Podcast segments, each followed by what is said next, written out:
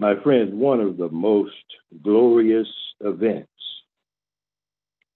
leading up to the crucifixion of our Lord and Savior Jesus Christ occurred at the time when Jesus made a glorious entry into that holy city of Jerusalem, where St. Luke recorded in the 19th chapter of this gospel. Jesus came into the city sitting on a coat. He was sitting high in a posture of triumph, one of victory, one of glory one of exhortation. And as it is written, he became nigh at the descent of the Mount of Olives. The whole multitude, all of the followers, they began to rejoice. They began to praise God with a loud voice for all the mighty works that they had seen and known that Jesus Christ had done. Here they saw Jesus the Christ, Son of the living God, manifested in flesh. They indeed had seen his miracles, seen his power manifested. No wonder they were seeing him in such a triumphant way, even in a statue of victory knowing that he was over all things, knowing that he was over all men, knowing that all power was in his hand. So his name had to be blessed for his power, for his goodness, for his works, for they had now come forward and been seen of men. So as Jesus came into Jerusalem, the people were saying in Luke 19 and 38 Blessed be the King that cometh in the name of the Lord. Peace in heaven, glory in the highest. Now, this phrase surely was good because Jesus is worthy of praise anytime, anywhere, forever and ever. This praise was glorious. Jesus is worthy of such praise that we can give him. But the praise of this multitude, the praise of these that were following him, we still must note that for some it simply was not an eternal praise. It was not a praise that would endure the test of time. It was not a praise that would really go beyond that very moment when he came into the city on that coat, it would not go beyond such adoration that they were giving him at that time. It was not a praise that would simply hold up against all odds, no matter what came their way, no matter what they had to face. Well, my friends, we know this is true for a great part of the multitude. That some, the gospel says, cried, Hosanna, and waved palm leaves and said, Bless the name of the Lord. Some of the same ones, when time moved on, they came to say, Crucify him. Jesus stood before the multitude. When he stood before the crowd, when he was standing with another prisoner to be released named Barabbas before Pontius Pilate. He was there when they said, Crucify Jesus Christ. One moment they were rejoicing, one moment they were full of praise, and then another moment altogether they were saying the phrase, crucify him. You see, they had an opportunity to extend their praise.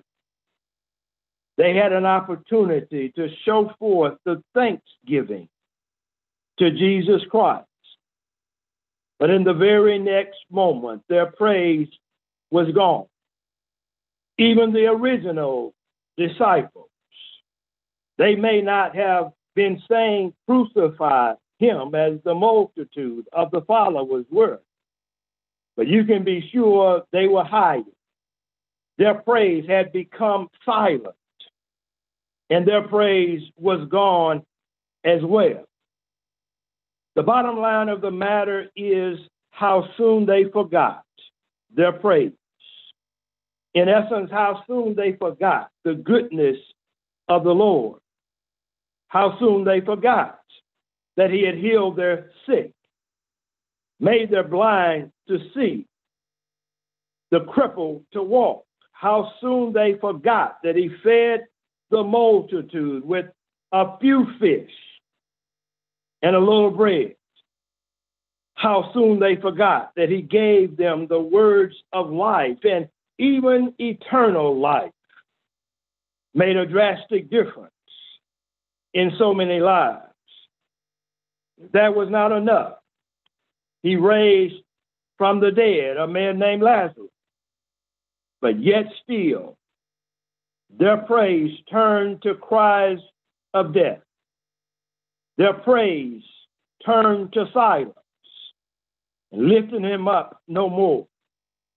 So, all in all, on that day of praise and palm branches, it was simply a momentary praise.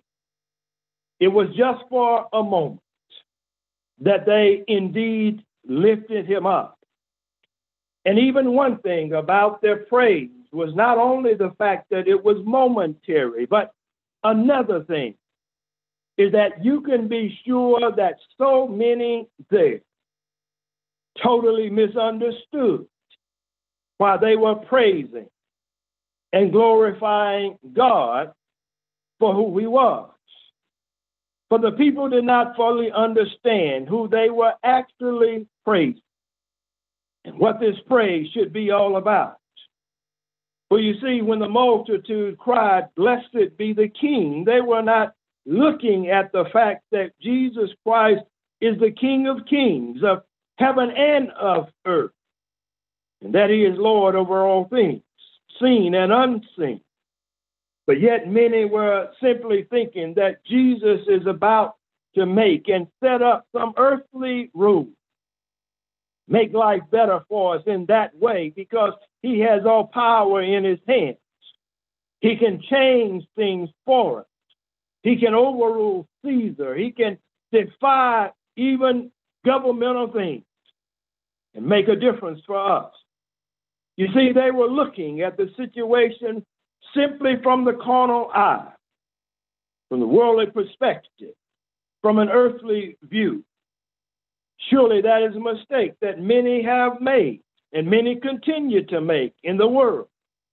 For you see, we can't look at any situation of life from a carnal view, from a worldly view, but we have to have understanding that we must always look at life from a heavenly view, from a spiritual view, and we surely must look at Jesus Christ for who he is in all of his splendor, power, and glory, and what he has done for our lives.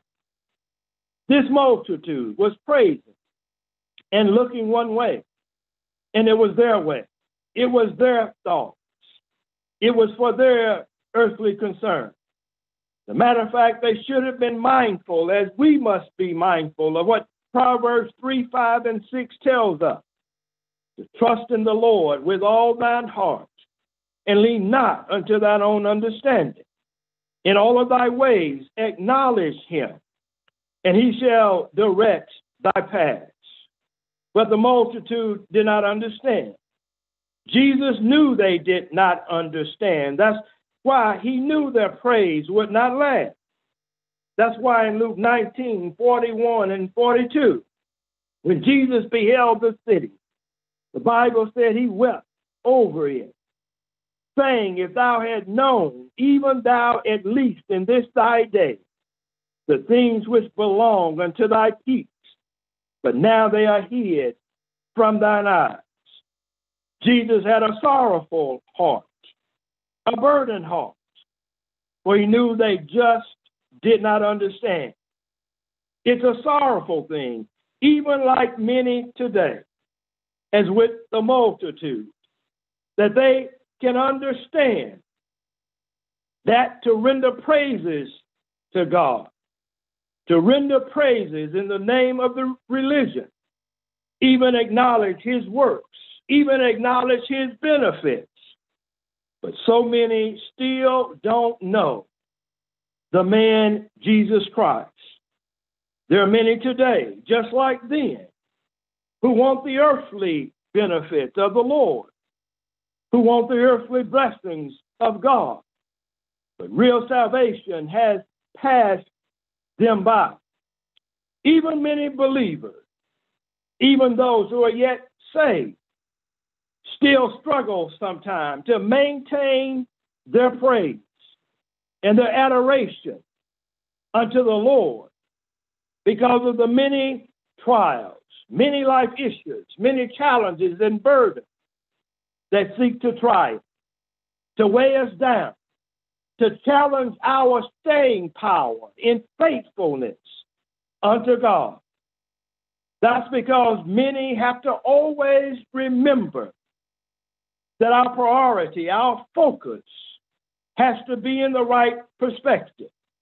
We cannot get consumed and obsessed about this life and the things of this world that we fail to realize that Jesus is about this life and that which is yet eternal. Jesus is about more than all that's happening in this world. Surely he came to give us life here and to give it to us more abundantly. And he'll show us that by and by. He will provide needs even in this world. He will show us the blessedness of life, even while we are living down here. But still, the priority of life is to first and foremost base our hope on things eternal.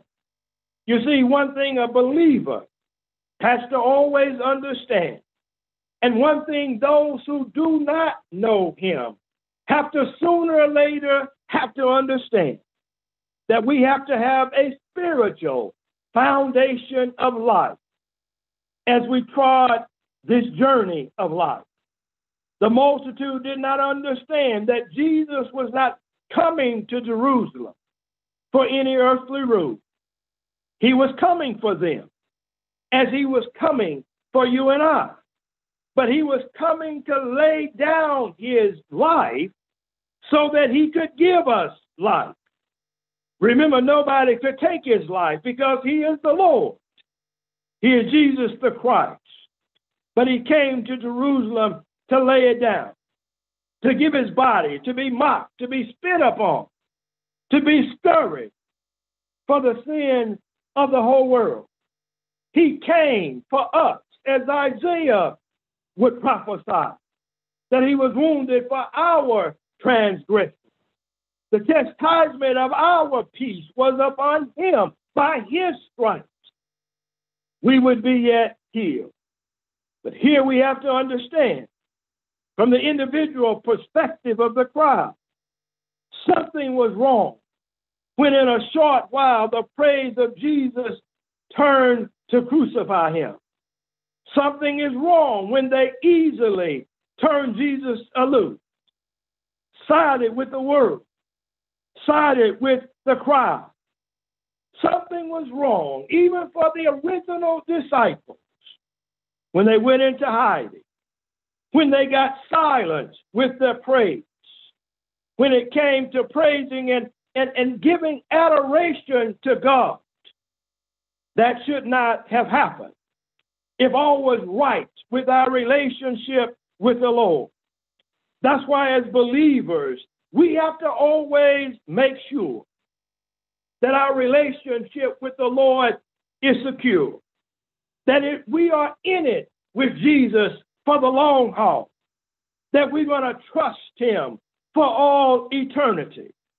And when we talk about our security in and with Jesus Christ, We know, first of all, a person has to have an established relationship, have to become saved. We have to open our heart and confess and allow Him to come into our lives and believe upon Him. But when we call Him Lord and Savior, when He has been manifested in our lives, we know we have to have a journey that's going to stand in faith, that's going to stand and endure the test of time. You need to see some saw his works, but they did not really believe. They did not stand in trust. They did not have the propensity nor the strength to endure it all. But even once we know him, we have to keep believing. We have to seek and do those things that fortify us in faith, that we might stand against all odds, that we might ever be mindful of who He is, that He just did not come for earthly rule, but He laid down His crown, came to earth, that He is Jesus, the Lord of Lords, the King of Kings. He has always existed, He has always been, and he shall forever be. We have to always re- realize that we're standing with the one that has eternal and everlasting power, and that we can stand and endure the test of time because we're standing on the side of Jesus Christ. We, as believers today, can't go into hiding like the original disciples did when they needed strength to stand, when they needed strength to be faithful. We cannot even be silent when the world wants to minimize Jesus Christ, but we still have to sound the alarm and lift up to the world that Jesus still lives and that he reigns in all power and glory. We cannot be influenced by the world, nor by Satan, to turn loose of Jesus Christ but we have to hold on to him, knowing that he is the answer of all of life. He is the answer from earth to heaven. He is the answer for all that we need. Because you can be sure, as you try this tedious journey, Satan will try you, the world will try you to make you second guess your faith, especially when trials come. When challenges come, when hurts and pains come, they want a believer to second guess your faith. That's why when we think about Jesus on that old rugged cross, they even mocked him, saying, Where is your God now? In essence, you said you saved others. Now save yourself. But oh, aren't you mighty glad that he did not come down from that cross he didn't listen to the mocking. He didn't listen to all that they had to say. He just did the will of his heavenly Father to save you and to save me. But that's where, even for us, in sorrow and trial, we have to hold on to Jesus. We have to hold on to Him. We have to praise Him anyhow. You see, what they did not realize that this was a temporary moment, that he was hanging on the cross. They did not realize that all power for eternity was in his hand, and that from everlasting to everlasting, he still is God. That's why we praise him. That's why we glorify him, because he will reign forever. Their praise, it did not last. They're glorifying him. It did not last, did not last, but it was just for a moment. But the question is, what about you? What about you? How long will your praise last? How long will you give him glory? Can you do it and give him glory? Will you be convicted? Even in the ups and downs, I'm going to praise him anyhow the good days, the bad days. I'm going to praise him anyhow. Though the road gets rough, the valley of despair may get long sometimes. But are you convicted in your heart and mind that I'm going to praise him anyhow? You see, every believer You ought to have an answer to that question. You ought to have a convicted soul. Just be mindful of what he did when he went on Golgotha's hill, hung on the old rugged cross, gave his body, shed his blood. Even in spite of our unworthiness, he hung there to wash our sins away, to pick us up out of miry clay, out of his love for us. He did it just for you. He did it just for me. That's why no matter what betide in your life, glorify him, praise him, give him honor, give him glory. No matter how you feel sometimes in the weariness of life, he is worthy to be praised. Make sure as a believer that I'm convicted in my heart, convicted in my mind, and in my soul that no matter what betide, I'm going to hold on to God's unchanging hand. I'm going to lift him up. I'm going to praise him anyhow because I know where the Lord has brought me. He's brought me from a mighty long way. I know where he was when I lifted me up, when he changed my life. Do you know that today?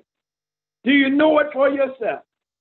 The multitude could not endure, but let your praise let your glory, let it endure the test of time because you have that man, Jesus Christ, in your life. You have him day by day. Trust him.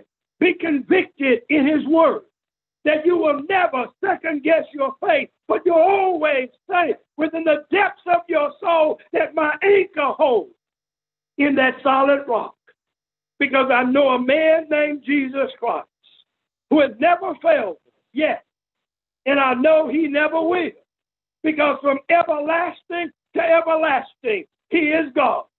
He knows every anguish we have. He knows every trial we bear. He knows what's behind us. He knows what's before us. He knows every sorrow. He knows every hurt and pain. He knows all we stand in need of. But we must hold on to Jesus Christ. Forever give him glory. Forever praise him. Because as he said himself, if we don't praise him, the rocks are going to cry out because he is God, he is King, he is Lord. Make sure he's your Savior. Do you know him today? Will you trust him today? Will you look upon him as your God, as your Savior, as your King for all eternity?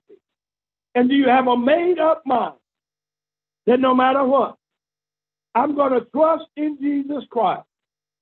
I'm going to trust in the Lord. I know I can lay every care at the feet of Jesus Christ. And because He is in my life, I know everything is going to be all right.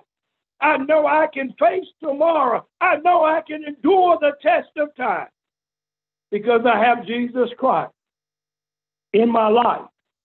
He's worthy of all praise. He's worthy of all glory. He is a mighty good God. As a matter of fact, you ought to have a testimony. When you are a child of God, you ought to be able to know for yourself, even shout glory, hallelujah, because I have a testimony that I have a Savior in my life. I know it was nobody but Jesus that has brought me from a mighty long way. Nobody but Jesus that has lifted me out of sorrow, given me a glad heart, given me a newfound peace. Nobody but Jesus Christ. Nobody but the Lord. Will you trust him today? Will you praise him? Will you glorify him? As a matter of fact, will you give him every care, every concern that you have? Jesus can fix it for you. He is our eternal God. He is our God in this world. He is our God in the next world. He is everlasting. He is with us every day. And He'll even bless you right now. Whatever you stand in need of today, Jesus is standing by. As we make ready for our personal prayer time, we invite you now, right now, to just take a moment